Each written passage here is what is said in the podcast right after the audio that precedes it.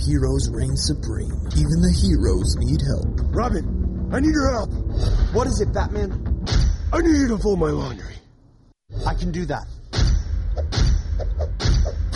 Thanks, man. Never realized how difficult it would be out in the dark all the time. Dude, I think I messed up the bathroom again. On If it. it weren't for the sidekicks, the heroes wouldn't know what to do. Batman, what is it? She dumped me! Oh no, Batman. Robin, she found out I don't have any real powers. I'm giving you a hug through the phone, buddy. Thanks, man. I just. ah! They may not get to be the hero, but who said they asked to be?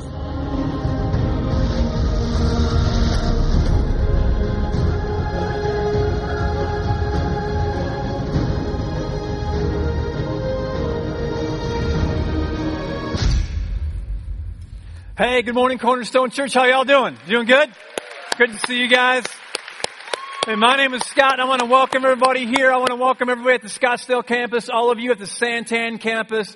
So glad to be part of the family together with all of us here in Chandler. Let's give it up for everyone else joining us in from our campuses, the 5 o'clock service online, a Cornerstone online. So glad to be a part of this with you.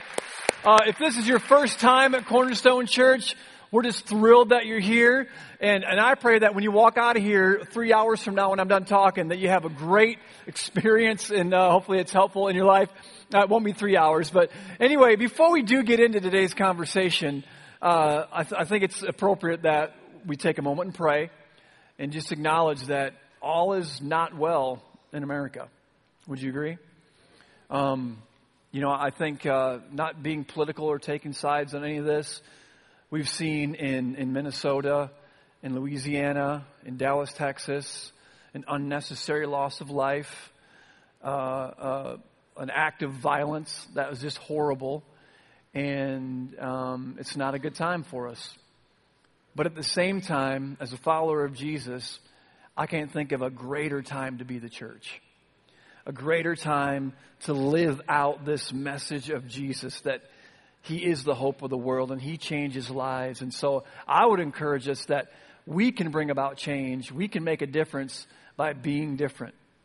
And I just want to pray that God would comfort those who lost loved ones and that He would give you and I, as followers of Jesus, wisdom and discernment and how to respond in a way that points people to our ultimate hope and that connects people in a relationship with God and to shine our light into our community. You know, Scripture says in the book of James to be uh, slow to speak, quick to listen, slow to speak, slow to anger, because man's anger doesn't bring about the righteousness of God. And it also says in Romans chapter 12 that to, to not overcome, e- uh, to, to, to, to overcome evil with good. And there is evil in this world, and there is good. And I believe that God made every single one of us in His image. It's the human race that matters the most because we all matter to God. And I just want to encourage us as a church let's stand for people and let's stand for justice and righteousness and mercy. And uh, I want to invite you to stand right now, actually, and we're going to pray together, if, if that's okay. If uh, it's at Scottsdale and Santan, would you please stand with us? And not only are we standing in prayer, but we're symbolically standing saying, you know what? We believe in people. And we believe that we can make a difference by being, a, being different. And we believe that we are carriers of, of, of the greatest message that could ever be heard. And that is that there's hope in Christ and that life comes through Him. So allow me the privilege to just lead us in prayer. Let's pray. Father God, um, it's this very serious time, somber time, God, for us as a country. And uh, we pray, first of all, that you comfort, do a great work of comforting the hearts of the families who lost loved ones in these situations we just talked about, Lord. God, I pray that if there's any of these families who, who don't know you, that you would break through in this moment and bring the message of hope through Christ. And God, do a great work of healing in their hearts, God. And I pray for, for, for those of us who are followers of Jesus, God, that you give us wisdom and discernment. How to encourage people, how to pray for our country, how to pray for those around us who, who, are, who are rightfully concerned. And God, I pray that for our nation, that you would help us to see you and help us to see that Jesus, you said, blessed are the, the, the peacemakers. And God, use us to bring about peace as we live this life with our brothers and sisters all around this nation and all around the world. And Father, we thank you for that in Jesus' name. And if you agree, you can say amen. Take a moment, just shake somebody's hand around you, two or three people, maybe someone you don't know, tell them hi, good morning. It's great to be here.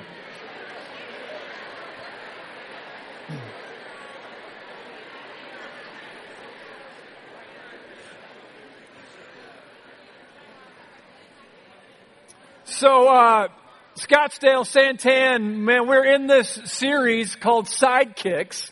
Everybody say Sidekicks. And it's what's so fun about this series is that we're looking at lesser known people in the Bible and, and observing how God used them to make a big difference. And I like what Aaron Swenson said last week, our Scottsdale campus pastor, who did a phenomenal job teaching. Come on, give it, Aaron. Way to go. Man, awesome, awesome, awesome job. I know your campus is proud of you, and we're so thankful for you. And Aaron said, I think Aaron said, you know, not everyone can be a superhero, but everybody can, we can all be a sidekick. And a sidekick is really someone who assists or supports their superhero. So we're trying to have fun with this whole sidekicks type of theme. But what we're really doing is, is we're, we're answering, we're, we're asking some questions. How can God use me to make a difference in the world? And I find it interesting that we're doing this series in the midst of what's going on in our country. How can God use you and I to make a difference in the world? So we're looking at some of these lesser known people in scripture, realizing that always, there's always behind the scenes of something great are, uh, is a score of people who've made a big contribution to the cause, yet they're not necessarily the person on the platform that's getting the lights on them, nor the spokesperson for it. And so God has called us to be having fun with the theme. He's called us to be sidekicks.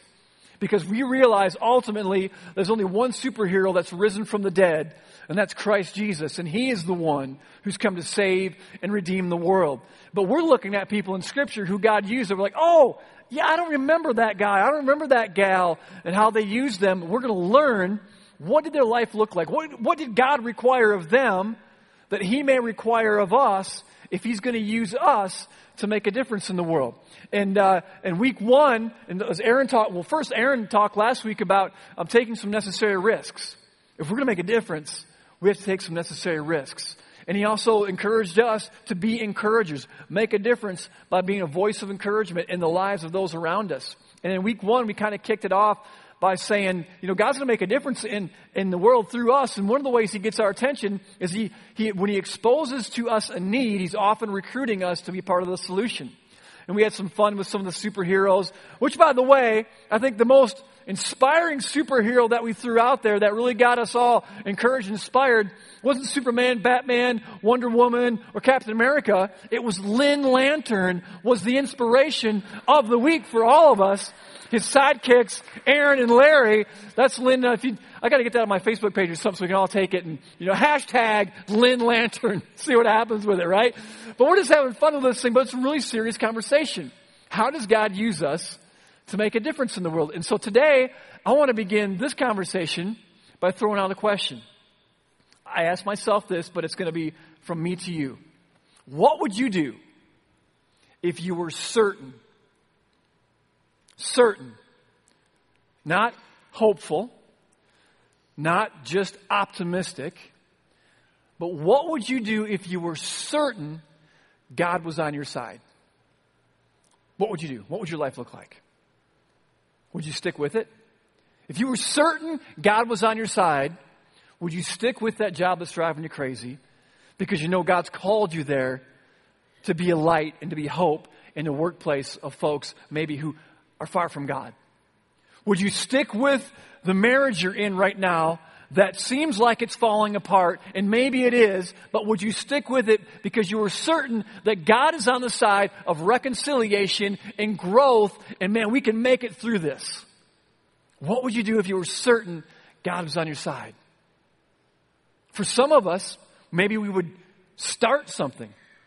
Maybe we would start going down a career path that we know is more in alignment with what we're passionate about. But there's a risk there. Maybe if we were certain God was on our side, we would we'd start that business that we've been dreaming about. Maybe we, we would start, uh, we'd go, maybe we'd go back to college for our sophomore year if we were certain God was on our side. And perhaps for some of us, if we were certain God's on our side, we'd walk away from something. Maybe we'd walk away from some unhealthy uh, relationships and some friends that are taking us down a path that we know we don't want to go. Maybe we'd walk away from, uh, even though I think this is the minority, but maybe we would walk away from that job and take that risk and go into new territory. What would we do if we were certain not only is God with us, that's kind of like, oh, God is with me, la, la, la, but God was on our side. What would we do? Well, I want to be somewhat bold right now and suggest that if we were certain God was on our side, I know what we would do. We would do exactly what He tells us to. We will do exactly what He tells us to because we're certain that He's on our side. And today's sidekick that we're going to look at and we're going to learn about this is a guy named Joshua. Everybody say Joshua. So Joshua is Moses' sidekick. The Bible actually says Joshua was Moses' assistant. Everybody try to say Moses is, say, say Moses is. Now you feel my pain, right? Or I could say the assistant of Moses was Joshua, but this is not a grammar class. So Joshua is the sidekick of Moses, and what's happening is Moses was the guy, you know, the Ten Commandments, the parting of the Red Sea. Moses is God's man to lead his people out of bondage and slavery in Egypt. And so he's doing that. And what happens is God delivers his people and he says, Hey, you're going to go from here and I'm going to bring you into a land that God calls the promised land. It's a place that I promised to bring you to. And so what happens though is Moses and all the people, they just grumble and complain and they walk, wander around the desert they're wandering around Maricopa for like 40 years in disobedience from God. And you know, you know, San Diego's only six hours away. But they're wandering around for 40 years. And, and, uh, and so basically Moses says, okay, I want to go spy out this promised land. I want to go send some guys to check it out and bring back a report. And so Moses picks 12 guys from the 12 tribes, a, lead, uh, a leader, really all sidekicks from all the 12 tribes, sends them out. Joshua's one of those guys. So they go to the promised land and they, you know, they got their binoculars and all the, whatever they're using. They, I mean, their Instagram and their whole deal. They're walking through the promised land and doing their Pokemon Go because there's stuff all over the place that they're getting. Some of you like, what is he talking about? Is he smoking something? So anyway, they go to the promised land and they see some great things. It's a very fertile land. The natural resources, it's incredible, it's abundant. In fact, it says that they picked a cluster of grapes and threw it on a stick the two guys were carrying. I mean, they're off to make a couple bottles of Merlot with one little thing of, I'm from California, sorry. So, anyway, there's some great stuff, but they also see there's a lot of people there. And some of them people have been working out. They look pretty tough. And so finally, they go back to give the report, and you can only imagine Moses and the entourage standing around. And the scripture says 10 guys gave this report. They said, Oh, it's, it's good. Look at the grapes we brought back. It's fertile. It's rich. But there's some tough people there. In fact, we look like grasshoppers in their sight, is what the Bible says. We are so small and they are so big. They came back and they gave a bad report. Here's, here's what a bad report looks like, by the way. It's this that when we see God and God tells us to do something with our life, we see it clearly, we see Him clearly, but all of a sudden between us and God pop our circumstances. And that's what these guys were doing. They were looking at God through their circumstances. Oh, it's, oh, it's a, it's a beautiful promised land. Yeah, yeah, God, it's beautiful, but we're too small. Oh yeah, God, it's, it's awesome, man. We're going to really prosper there. Yeah, God, but we're like grasshoppers in their sight. Yeah, God. Oh man, this is perfect for us. Yeah, God, but there's no way we can do this. They gave a bad report. Yeah, God, but we can't do this. And then Joshua and another guy named Caleb pipe up and they give a different report. So here's what Scripture says in Numbers chapter 14, verse 9. Check this out. And uh, you can turn there if you like, or it'll be on the screen for you as well. Numbers chapter 14, verse 9. Here's what it says Caleb and Joshua, here was their report. After hearing this bad report, so then it goes on, and they say, Do not rebel against the Lord. They're basically saying, Hey, God has told us to do this. He's on our side. Don't rebel with fear and unbelief. So he says, do not rebel against the Lord and don't be afraid of the people of the land. They're only helpless prey to us. They have no protection. Here's what he says. But, everybody say but. This is a big, big but. But, I'm trying to be funny. I'm working on you. But the Lord is with us, he says. Don't be afraid of them. You know what was different about Joshua and Caleb? They had a different attitude. Everybody say a different attitude. And I want to suggest that that's what we're going to need if we're going to do what God is calling us to do in our life. We have to have a different attitude. And here's the difference. The 10 guys looked at God through their circumstances. Yeah, yeah, yeah, God, but, but there's cat lovers and Seahawks fans in that land. And yeah, God, but how can we go there? What? No, Caleb and Joshua, they said, yeah, there's big people there. Yeah, it's populated. Yeah. But God is bigger. Yeah. But God is stronger. Yeah. But God is the one calling us. They didn't look at God through their circumstances. They looked at their circumstances through God. And I'm telling you, when God is whom we look through, our circumstances don't look so big. Yes, God, I know God wants to use me to make a difference in the world, but I'm an addict. How can an addict make a difference? Where a different attitude says, yeah, I don't live in denial. I'm an addict. But God. But God can free me from that. And God can use me to make a difference in this world. Yeah, my marriage is, is, is, is falling apart, so I, I, can't volunteer, I can't serve other people, I, you know, because, I mean, it's, it's, a, it's a mess, but I know God wants me to, to serve before I'm perfect anyway, uh, but, but I can't, uh, yeah, my marriage is really weak right now and it's falling apart and we need help. But God is greater. And God can heal our marriage and He can bring us back together. They had a different attitude. Instead of saying, yeah, God, but excuse. They were like, yeah, current reality, but God. You see the difference? That's the attitude these sidekicks had, and God did great things through them. Everybody say a different attitude. So here's what happens Joshua, the sidekick of Moses, Moses dies. All of a sudden, Joshua is thrust into being the leader, or maybe now he's elevated to being the superhero. I, I, don't know. I just look at it as he's called out of the bullpen.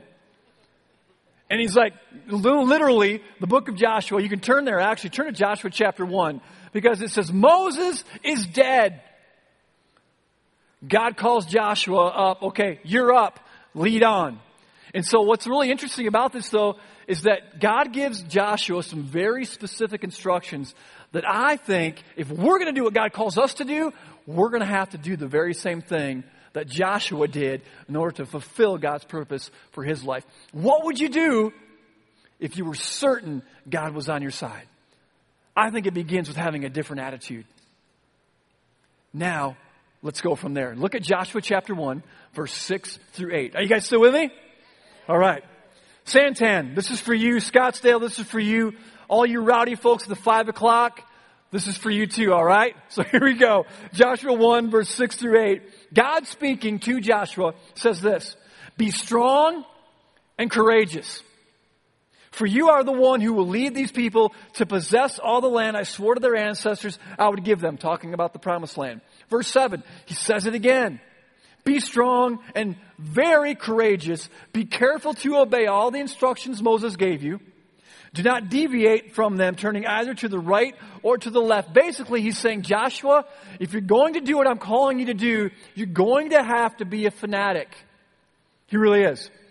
And then he goes on, God speaking, then you will be successful in everything you do. Verse 8, check this out. He says to Joshua, study this book of instruction continually. He's talking about the Word of God. In their day, they didn't have all 66 books of the Bible, but they had some of them. So when he's saying this, he's talking about God's Word. So it says, study this book of instruction every now and then. You, no? Help me out here, man. Come on. Continually. And then he says, meditate on it day and night. Say day and night. Be a fanatic. Meditate on it day and night. So you will be sure to obey everything written in it. Check this out. Only then. Say that. Only then.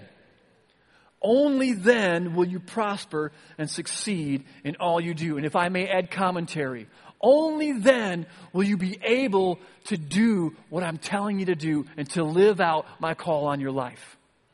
He says this to study it, continually meditate day and night. Here's what Joshua did that I think we need to do if we're going to do what God's calling us to do is that he made God's word an everyday priority.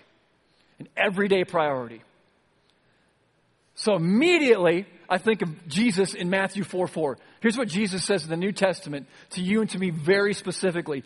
He says, Man shall not live on bread alone. He's actually quoting the Old Testament. Man shall not live on bread alone, but on every word that comes from the mouth of God. So here's what I want to encourage you today. To do what God's calling us to do, make His word an everyday priority. Find your routine. When do you spend time in God's word? Every single day. Oh, there goes the preacher man again, being all crazy and throwing out unrealistic expectations. And I, you know, Scott, you don't realize how busy my life is. And uh, Joshua was leading a nation, and God expected him to spend time in His Word every single day.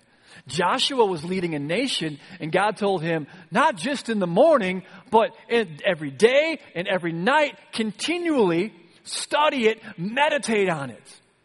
He made God's word an everyday priority.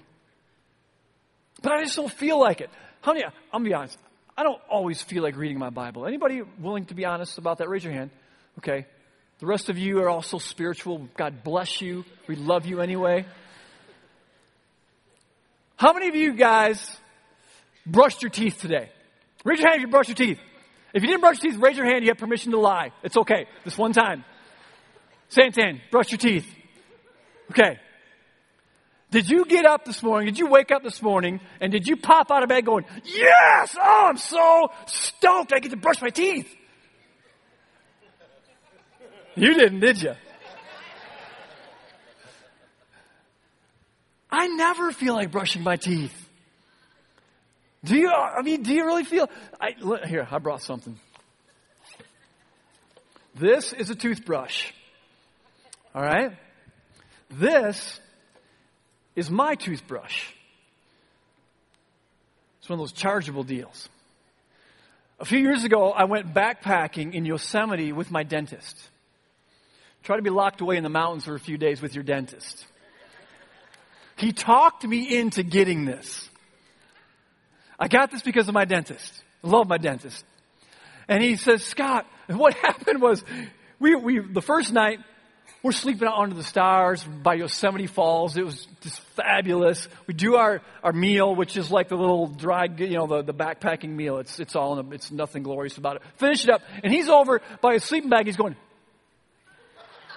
he's flossing his teeth. And I'm like, man, that dude practices what he preaches. Or he's OCD, either or. He's practicing good oral hygiene. He's flossing his teeth. I'm like, wow, that inspires me. He's actually doing what he tells me to do. And he's the one who talked me into getting this. And he says, Scott, don't just brush, really brush. So here's how, I, here's how I used to brush my teeth before my dentist came into my life. I'd be like, I'm done. Anybody else? The 12 second brush? You know what it reminds me of? It reminds me of times when I read my Bible. Okay, God, meditate your word every day and night, study it, blah, blah, blah, blah, blah. Okay. I'm done.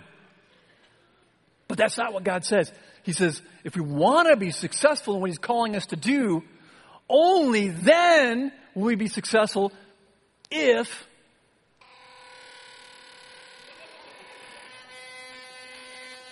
Just take your time. Anybody got? Anybody have one of these things? Two minutes. It goes on for two minutes.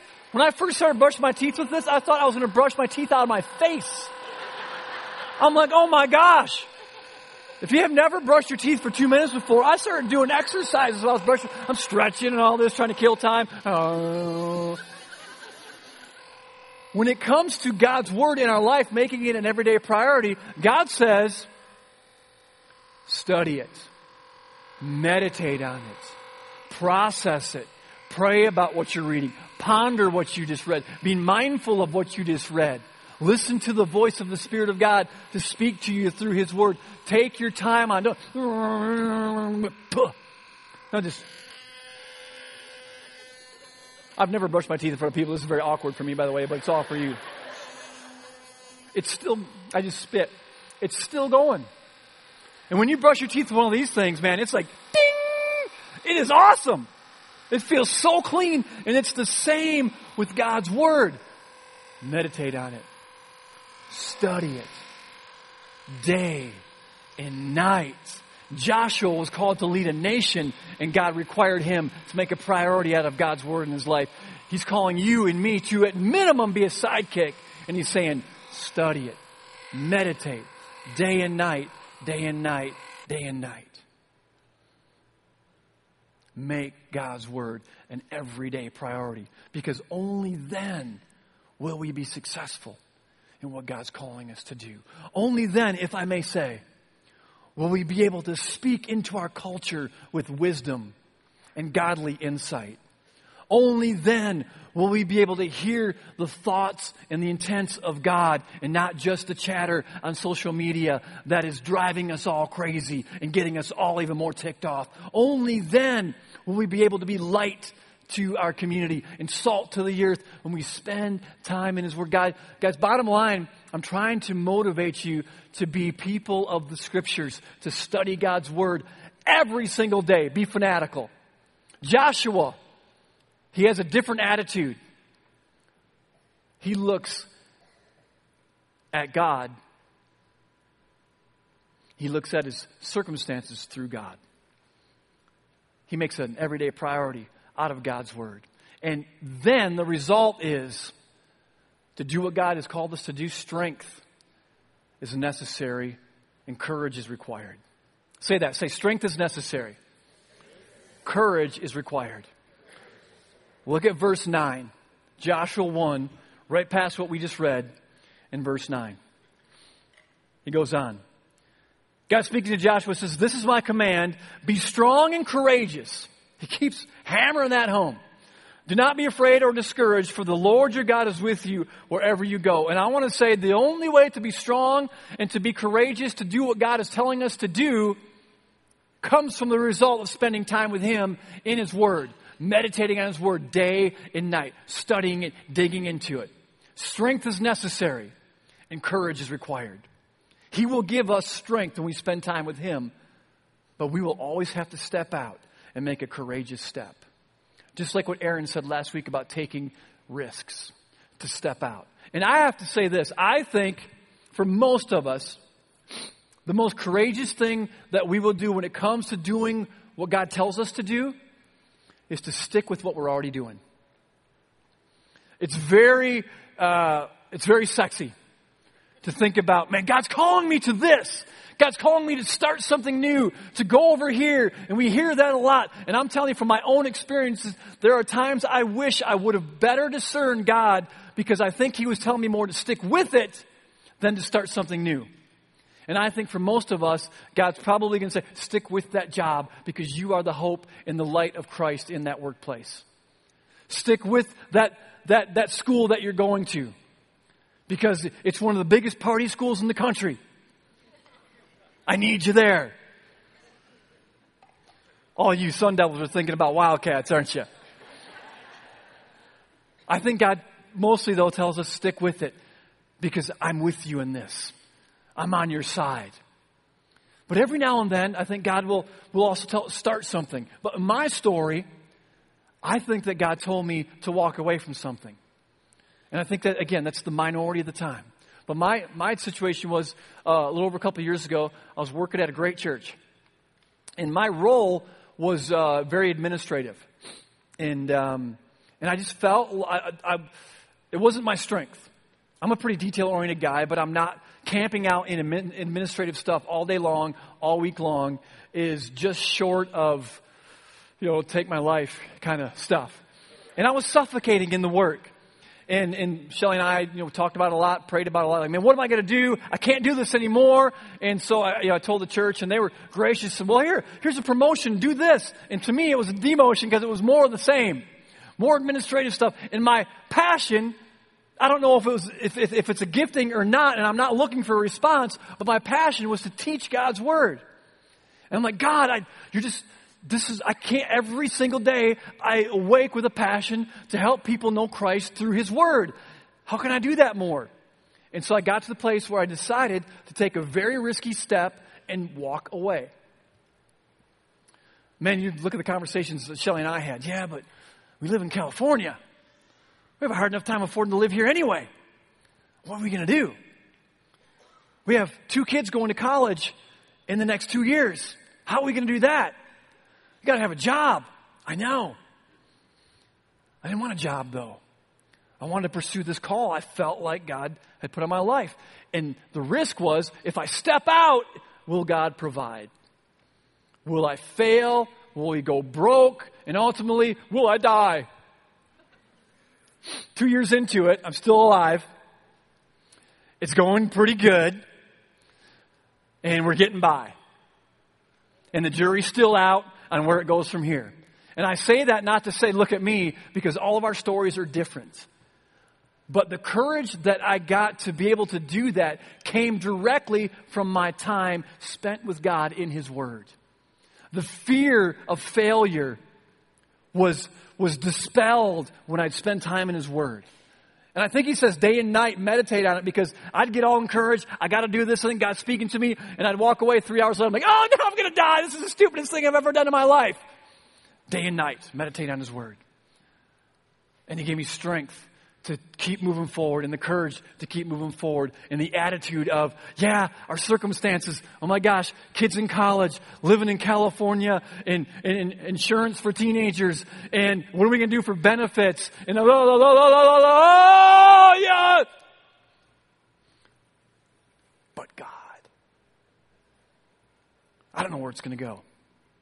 But I just want to be a walking billboard to say that God's got your back. What would you do in your life if you were certain God were on your side? I think some of you are going to stick with that marriage that you're in. I think some of you are going to stick in that job. I think some of you are going to continue investing in relationships with some people that are very high maintenance. I think some of you are going to continue to volunteer with junior high kids. I think some of you are going to continue to pray for our nation, even though it looks like it's not working. I think some of us are going to continue to try to be generous and be a giver. We're going to do what God's called us to do because we're certain He's on our side, because we have a different attitude. We're going to make His word an everyday priority because strength is necessary and courage is required. Let's do this. Let's pray. Let's pray. Father God,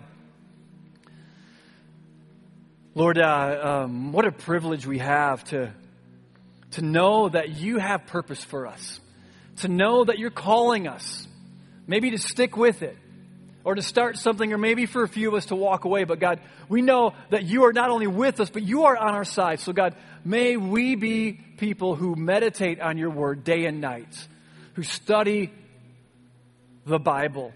It's central to our life. And God, may we through that receive strength from you and the courage to continue to move down the path that you're calling us to. God, because we're certain you're on our side, we're going to do exactly what you tell us to do. And we thank you for that, Lord. In Jesus' name, amen.